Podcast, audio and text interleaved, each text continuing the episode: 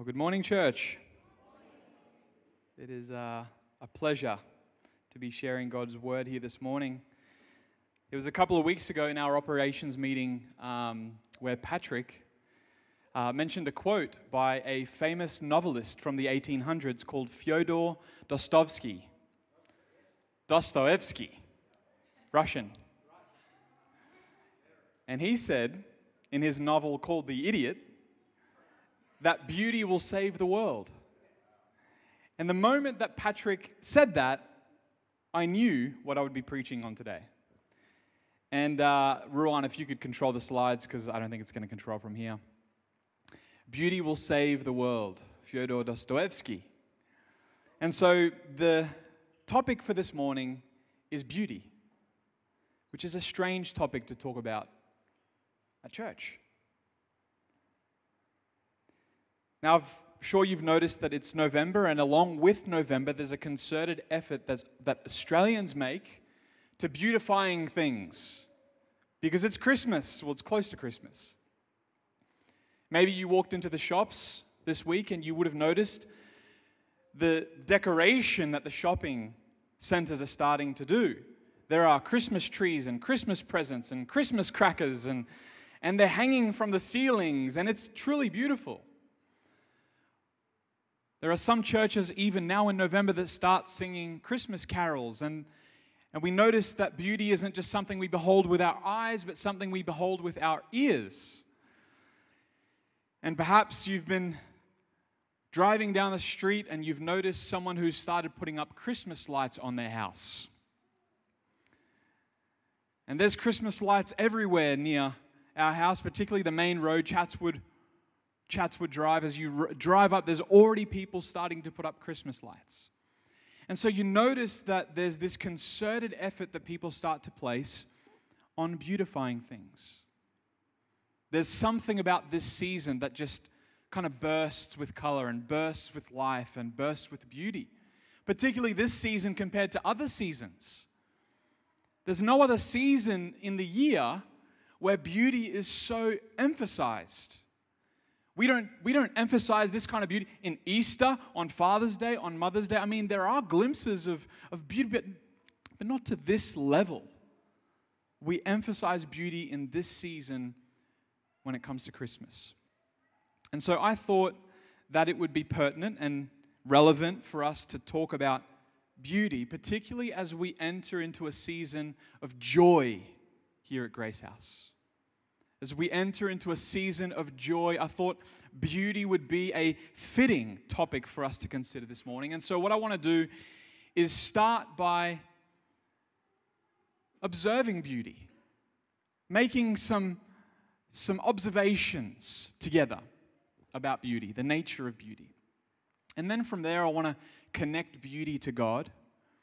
And then lastly, draw out one application point for us here this morning. Does that sound good? All right. Start with some observations. Beauty is a phenomenon that philosophers throughout history, age after age, have tried to observe or analyze, they've tried to rationalize, and they've tried to explain. And even though, as the generations roll by and philosophers build upon other philosophers' ideas, they stand on the shoulders of giants. Even though one philosopher takes the previous philosopher's ideas and builds upon it, they all finish their analysis of beauty with the conclusion that there's so much more to dig into it. There's so much more to unravel. And there's still so much mystery in relation to beauty that we can know. No matter how much they look at it, time and time again, they come to the conclusion that there's just something about beauty that can be experienced but not explained. And so I thought we would look at the phenomenon of beauty here this morning and look at f- five observations, particularly. It's not a comprehensive list, it's not an exhaustive list, but it's probably the main things when you, when you look at beauty and you try and analyze it. You put it in a vacuum chamber and, and take a look at beauty and the mystery of it. Here's the first one the very existence of beauty is a mystery. The very existence of beauty is a mystery. I want you to ask yourself the question here this morning why do we even have beauty? Like, why does it even exist? Why is the world not colorless and bland? Have you ever thought about that question? Why is green green and not, I don't know, colorless, black and white? Why, is, why, why do I get to see my daughter smiling? And she can, before church, fill my arms with stickers all over them. Why is it that there is so much beauty in our why is the world fundamentally beautiful? And there's so much of it. And why is there so many different types of beauty? We can hear beauty. We just heard beauty listening to music. We can see beauty in sunsets and sunrises. We can taste beauty with our palates. There is few, food, there is texture, there is taste, different tasting food. You can see your, your daughter, your son smile. You can hug your parents. You can laugh with your partner. There is so much beauty. Why is there so much beauty? And so much different types of beauty. Theoretically, I, I can kind of see a world, the possibility of a world, where beauty doesn't exist. And it would kind of be a little bit bland. It would be black and white, there would be no color. And we wouldn't be moved by movies or music or theater because they wouldn't exist. And food would be purely for nutritional value. You'd probably just take pills. They wouldn't have color and texture and taste. You just take this pill, it would give you vitamin B12, and take this pill, and it'd be vitamin D, and, and so on and so forth. Can you imagine a world without beauty? I can't. I mean, I can theoretically think of the possibility of it, but I'm just surrounded by so much beauty on a daily basis that I can't imagine a world without beauty. In fact, I don't want to imagine a world without beauty. I was talking to um, Matt Hubner the other day, and he showed me his phone that's in black and white, right, Matt? It's in black and white. And he told me that he's configured his phone in such a way that it doesn't show color on the screen. And he starts to tell me that it's a tactic to dis- disincentivize your brain to go on your phone, to, to not use it as much. It's a smart strategy. And, and he said that it actually works. You don't want to go on YouTube as much. You don't want to use your phone as it's not as attractive, it's not as beautiful. And wouldn't it be so with life as well? Imagine if life was bland and colorless and black and white and dull and boring. You wouldn't want to live it. Such is the mystery of beauty. The very existence of it points to its mystery. Secondly, beauty is kind of pointless when you think about it from a pragmatic perspective. It's kind of pointless. It doesn't functionally do anything to help you, it just sits there. It kind of just exists. doesn't pump blood through your veins, doesn't keep you warm at night,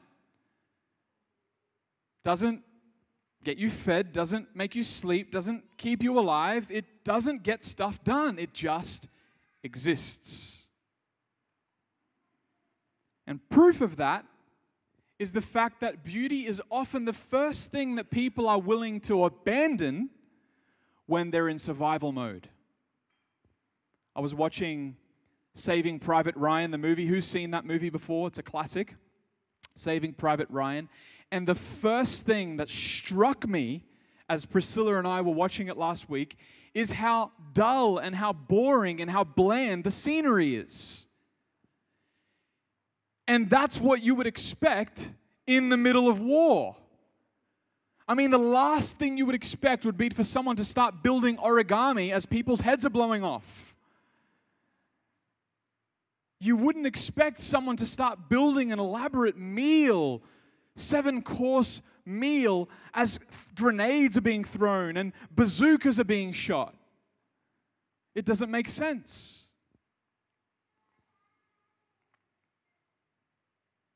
Beauty's superfluousness can be seen by the fact that it's the first thing on the chopping block when we're in survival mode. It's kind of pointless. And what's even crazier is that despite the fact that it doesn't do anything pragmatically, we instinctively feel that beauty doesn't have to get things done. We know it to be true. It doesn't have to earn its keep. It doesn't have to justify itself by what it can produce. We're happy for it to just sit on the wall and exist. It's one of the few things in the world that we're happy for it to not produce anything. In fact, I would actually go even a step further and say that we as human beings are willing to produce everything else if we could just have a little bit of beauty. Just think about it. We get the job that pays us the money that we then spend to buy the blue shirt instead of the comfortable shirt. To buy the paint that will sit on the wall, the white, the off white, because we don't want the stark white. To buy the Mona Lisa because we don't want that wall to be blank.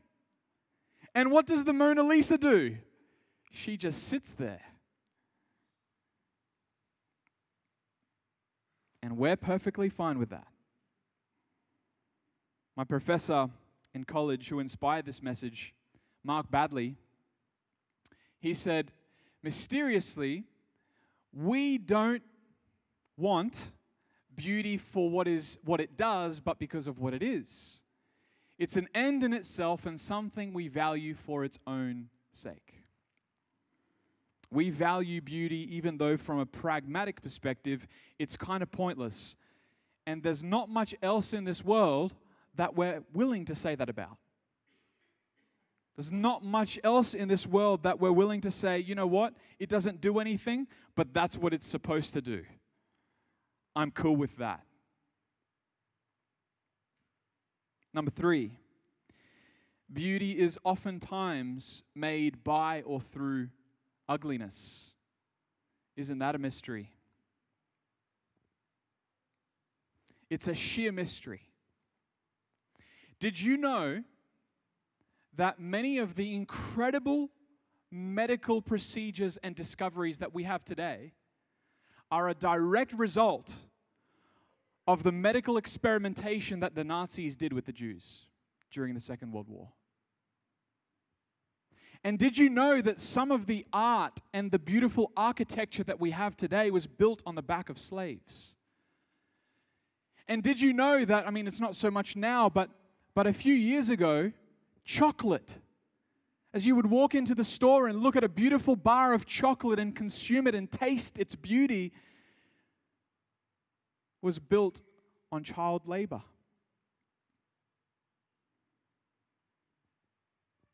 I mean, think about the songs you listen to on the radio and the movies you watch, the, the mastery and the craftsmanship of the actors and the musicians. Their, their lives are in shambles. What, what new Hollywood actor has to come out to tell us that, that they're consuming alcohol like water? What, what new artist has to come out and, and, and there has to be an announcement because they've died of an overdose, and yet they're creating incredible art on a daily basis. I was watching the movie Oppenheimer recently, and there's this scene. I highly recommend you watch the movie. There's this scene where it's probably the it's the the height of the movie. It's the peak of the movie. Where it, this is the movie about the atomic bomb and how it was made. And you see this scene where they detonate the atomic bomb successfully. And I caught myself literally on the edge of my seat, breathless and gasping for breath and holding my breath all at the same time. Like this incredible scene where this light just burst forth. And it was so seismic and massive and beautiful. And yet, it followed by the sense that I have immediately after the horrific sense and realization, the bone chilling realization that this is a weapon of mass destruction. Beauty mysteriously has a capacity to arise out of ugliness. Number four, beauty is both the great connector and the great separator of human beings. When you go on Facebook, there are millions and millions of groups, according to whatever you search up. Millions of groups that you can find and communities that you can join. If you're a painter, there are painting groups.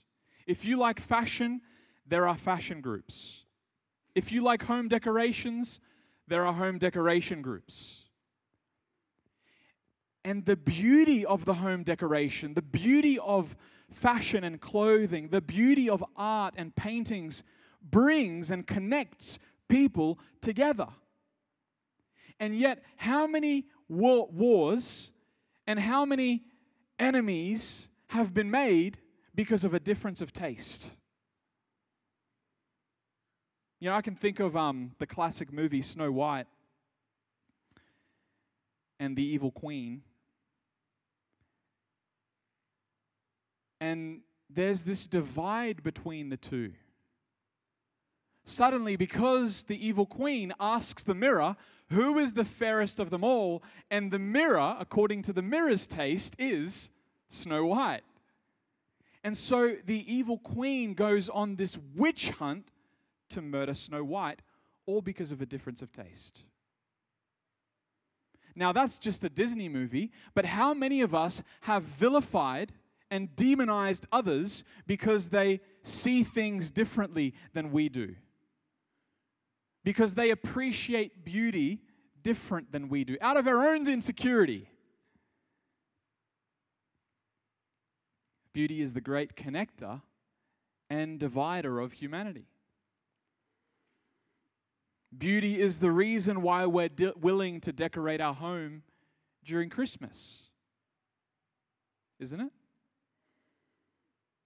I mean, we want people to come and join in the beauty with us. There's something about beauty that we want to invite others to come and experience it along with us. We don't want to experience it, the, be- the beauty by ourselves. We want others to come. And so we beautify our homes with trees and lights and all sorts of decorations so that we can invite our friends and family during Christmas time to come and appreciate the beauty with us.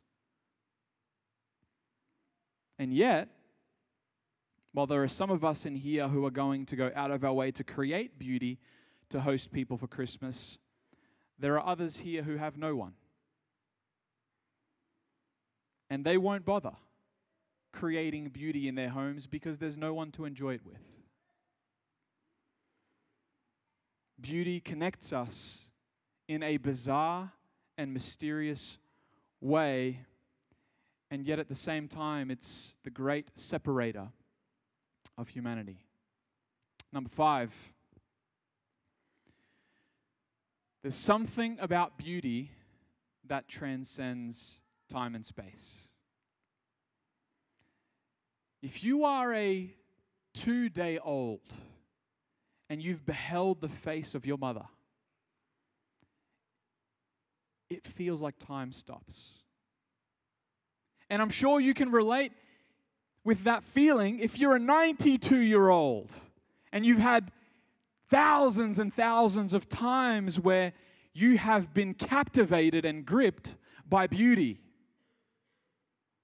We say things like, man, you just had to be there. You just had to have seen it.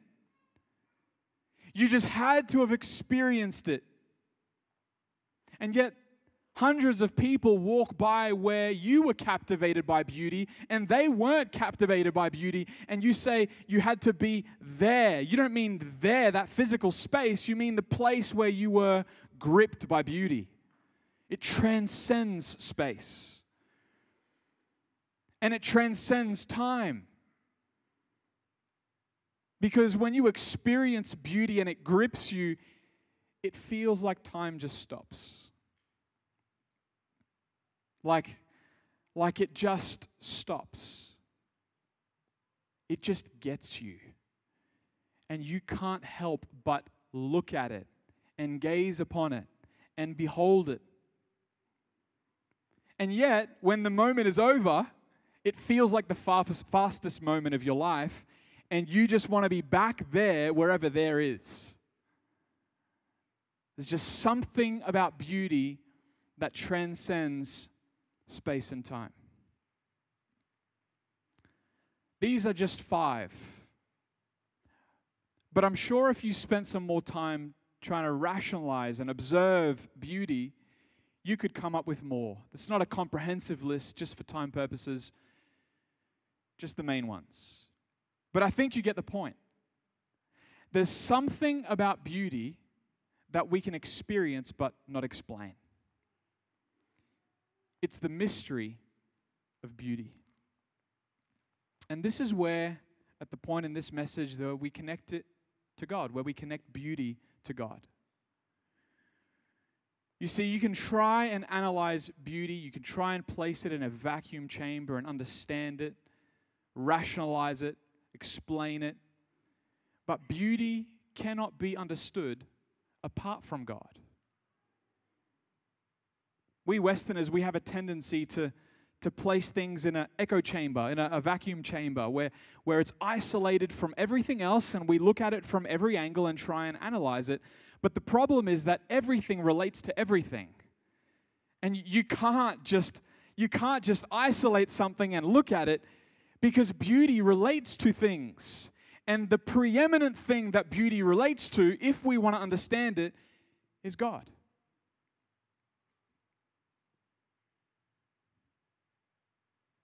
And that's because beauty has its source in God. All beauty comes from Him, it was created by Him. I mean, if you just think about the alternative for a second. If we all came from evolutionary processes, how could beauty exist in light of survival of the fittest? Why would we ever notice beauty or appreciate it if it doesn't actually help us to survive? And yet we say if God doesn't exist, you know, there's this bacteria that the, the smartest one, the strongest one, the fittest one evolved into an ape. And then from there, the smartest one, the strongest one, the fittest one evolved into a human. Well, why do we as humans even notice beauty and appreciate it if beauty doesn't help us to survive? The fact that beauty exists everywhere we look, and the fact that humans actually notice it and appreciate it lends itself to the idea that beauty was made by a person. And that we as people can appreciate it because we were made in his image. God is that person, and He is the source of beauty. He is the creator of beauty. Look at what it says in James chapter 1:17. Every good and perfect gift comes from above, coming down from the Father of lights, who does not change like shifting shadows. Now, there are two reasons why we can see that God is the source of beauty. And the first is that He creates beauty from nothing. Like, who does that?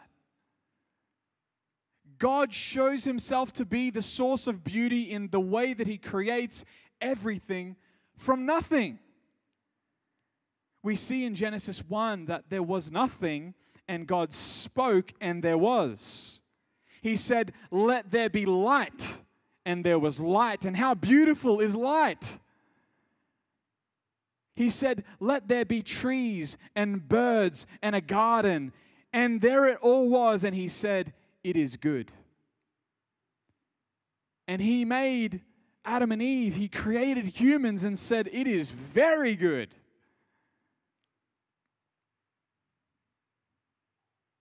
He could have made it all bland, couldn't he have? He could have made it all colorless, black and white, no beauty, just function. And yet, look around you. One of the reasons why we don't black out these windows is because we want to be able to gaze upon the beauty of God in creation. We can see the trees, we can see the rain, we can see the light outside, we can see the sun and the clouds, the beauty of God. God lavishes his beauty upon us. He's almost over the top scandalous even in how he creates beauty in this world. He gives us something we don't even need.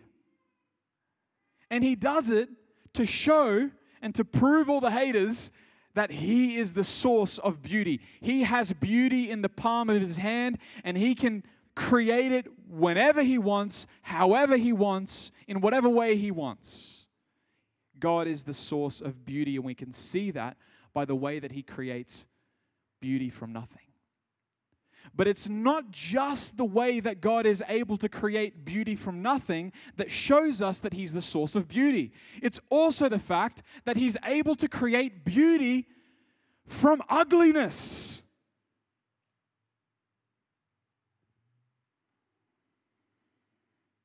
Any artist will tell you that it's easy it's easy to create art when you've got the right tools, when you've got the right materials. Try painting the Mona Lisa without paint and without brushes. Now, I've been renovating my house, and this message speaks to me because, man, I have been working myself, my fingers to a bone. I need to just stop and appreciate the beauty. But my point in raising that is that, man, I have been borrowing my brother in law's tools for three months every weekend. And I could not have done any of it without his tools. Like, you, it's just like, I'm not a master craftsman. I've never done renovations. But without those tools, I couldn't have done any of it. I, I guarantee you.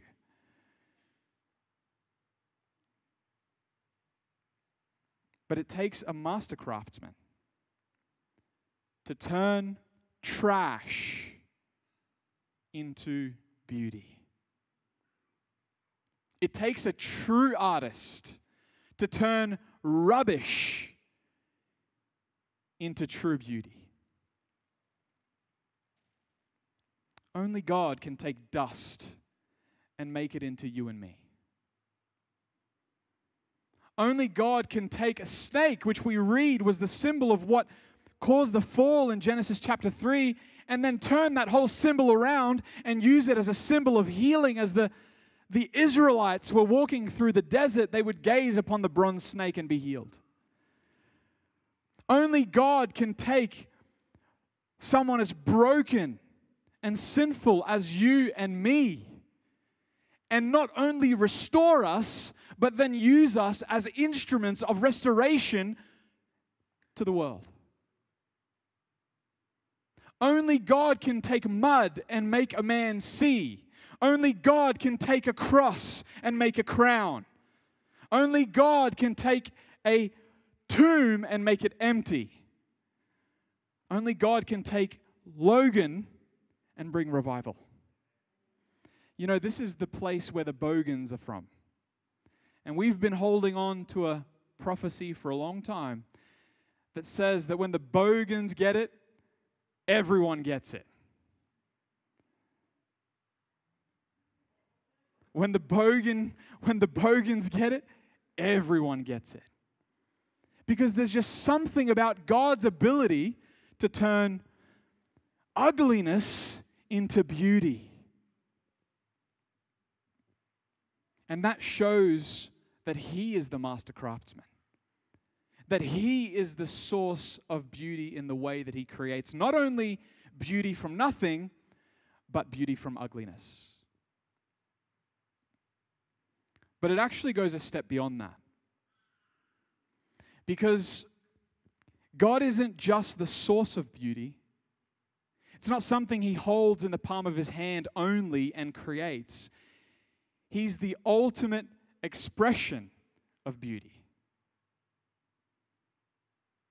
God is the ultimately beautiful one, the supremely beautiful one. There is no one who even comes close to his degree of beauty. The thing that was so special about the Garden of Eden wasn't the fact that the garden was beautiful only, but that God dwelt there and his glory emanated from within it. And when you fast forward to Revelation, there's a beautiful city made of gold and precious stones and yet we read that the thing that makes it so special is not the city per se, but the fact that God dwells in their midst.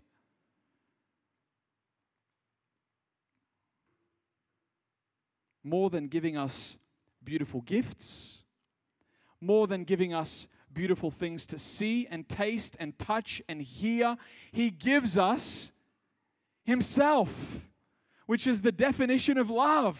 It's self giving.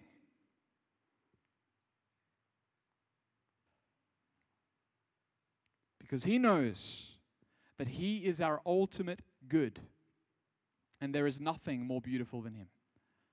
So he gives us himself.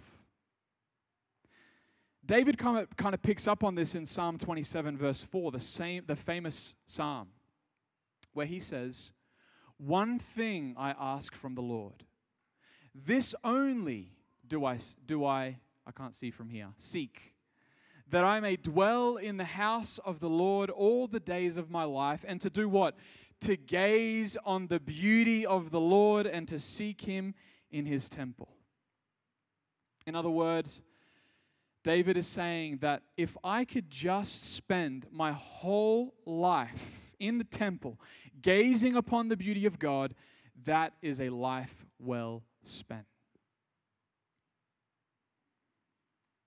God is so glorious, so majestic, that if you could just see Him, it would be the most beautiful and pleasing thing that you would ever see. Now, here's the thing with that. Here's the plot twist.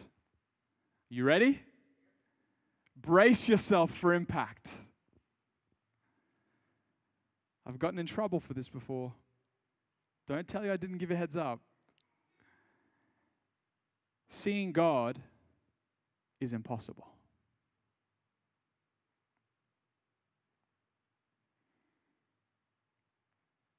Can't do it. Let me be really clear. You will not ever see God. Not now, and not in the life to come. I can promise you that. And people get angry at me, they get frustrated at me, they get, oh, what? How can you say that? And yet I'm not telling them anything that the Bible hasn't already told them. In, Exodus 23, Moses says to God, God, let me see you. And God says, No. If you see my beauty, you will die. We read of the tabernacle, we read of the temple as the, the high priest, not just any old priest, the high priest would enter into the Holy of Holies. He would go in only once a year and he would go only to offer atonement for sin. And he'd get the heck out of there. They'd tie a rope around him because if he died while he was in there, those who were outside could pull him out. And we read of a man who passed away. His name is Azar or Uzzah. I don't know how to pronounce that. In 2 Samuel. As the, the Ark of the Covenant was falling down, he went to support it with all good intentions, and he was struck dead in the moment, flatlined, KO'd, gone, because he touched the Ark of the Covenant.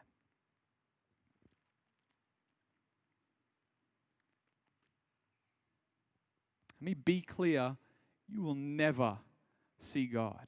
The Bible describes God's beauty as a light that shines out. Have you ever tried to look at the sun? Were you successful? God's beauty is so bright, so vast, so infinite that it would be impossible for you to take in in its fullness. You will never see God in his essence. You cannot see God in his essence. It would be like taking the memory card of a supercomputer today and putting it in a 1970s computer. It would just be like overdrive.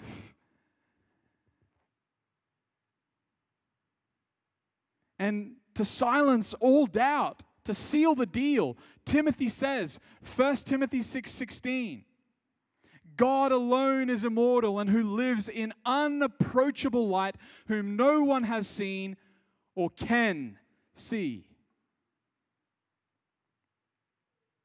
So come to terms with it now that you will never see the Father. You will never see God in His essence. You cannot. And you don't want to, because if you did, you would be disintegrated in a moment. And so the claim that John makes in Revelation 22, verse 4, is an absurd one.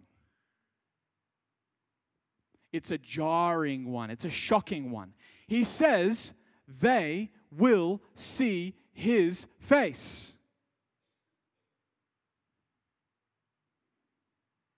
How do you get from Moses not being able to see God to John saying in Revelation, they will see his face?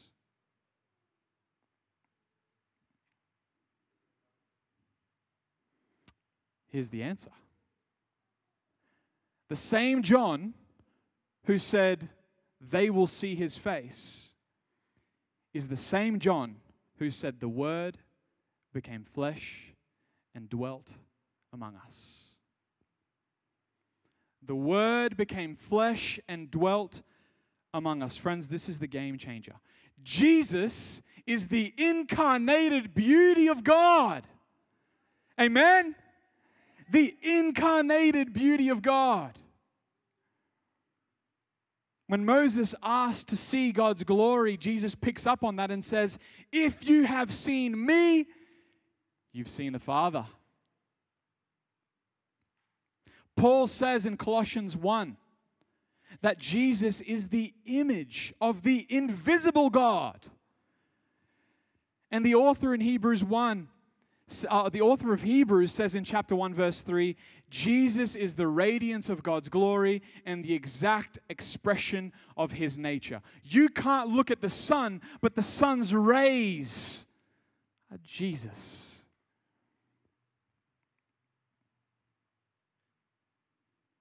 So, in the life to come, you will see God, but only in the face of Jesus. And you will, you will behold such beauty. You'll be able to touch him, to hug him, to cry with him, to see his laugh, to see his smile.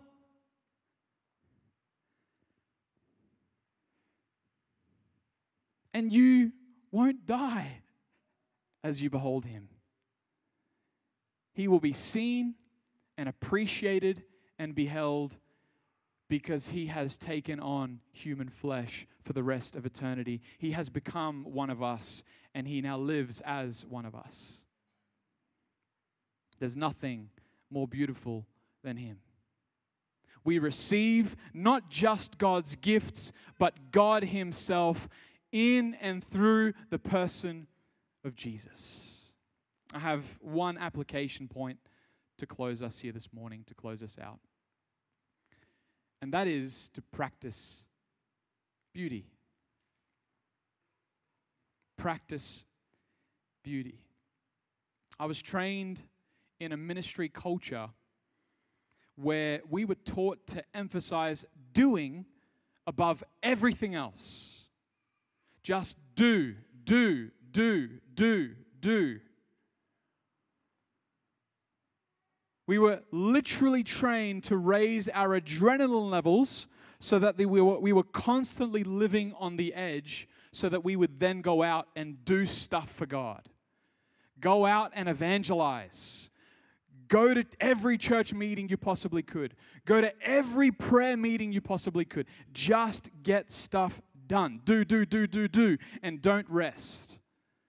In fact, rest just once a week and do it only so that you're enough rested to get more stuff done. Rest is just a means to an end. Beauty is just a means to an end. Do it insofar as it helps you to get more stuff done.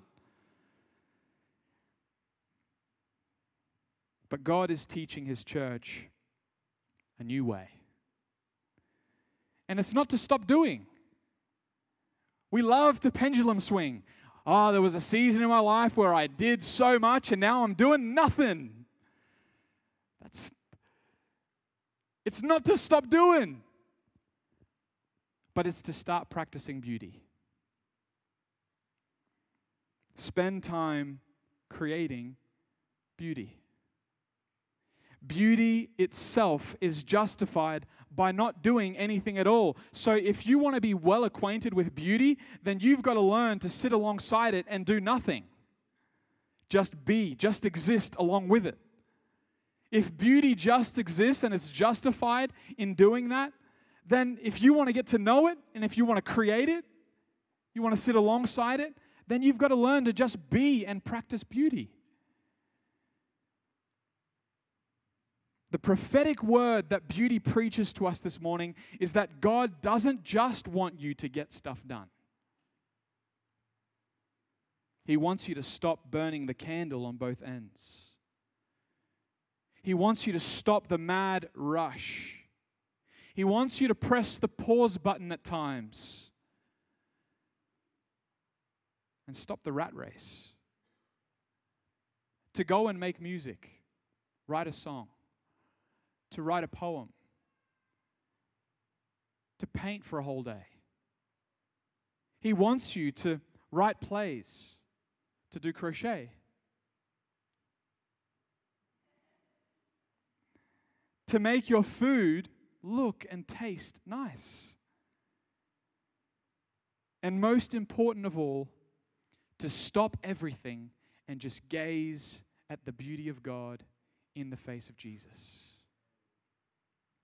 pursue Him, to meditate Him, to get to know Him, to reflect on Him, to know Him as the most beautiful and greatest of gifts. And that's how beauty will save the world. So let's all stand. I'll invite the worship team to come up.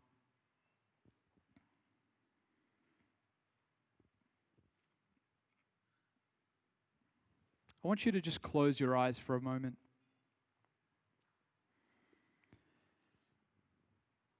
And just envision the beauty of God in the face of Jesus. to meditate on Him, to just sit with Him, to be with Him. In fact, make it a commitment right now that this week and for the rest of the year, leading up to Christmas, leading up to New Year's, you will practice beauty. Because when you practice beauty, it's not something that is apart from the kingdom of God. If God is the ultimate expression of beauty, if He is the source of beauty, then when you engage in beauty and practicing beauty, you're extending the kingdom. You're participating in His kingdom. Make it your commitment this morning to apply this word, not just to hear it, doesn't sound good, doesn't just, is it something that makes you feel warm inside? To do something about it.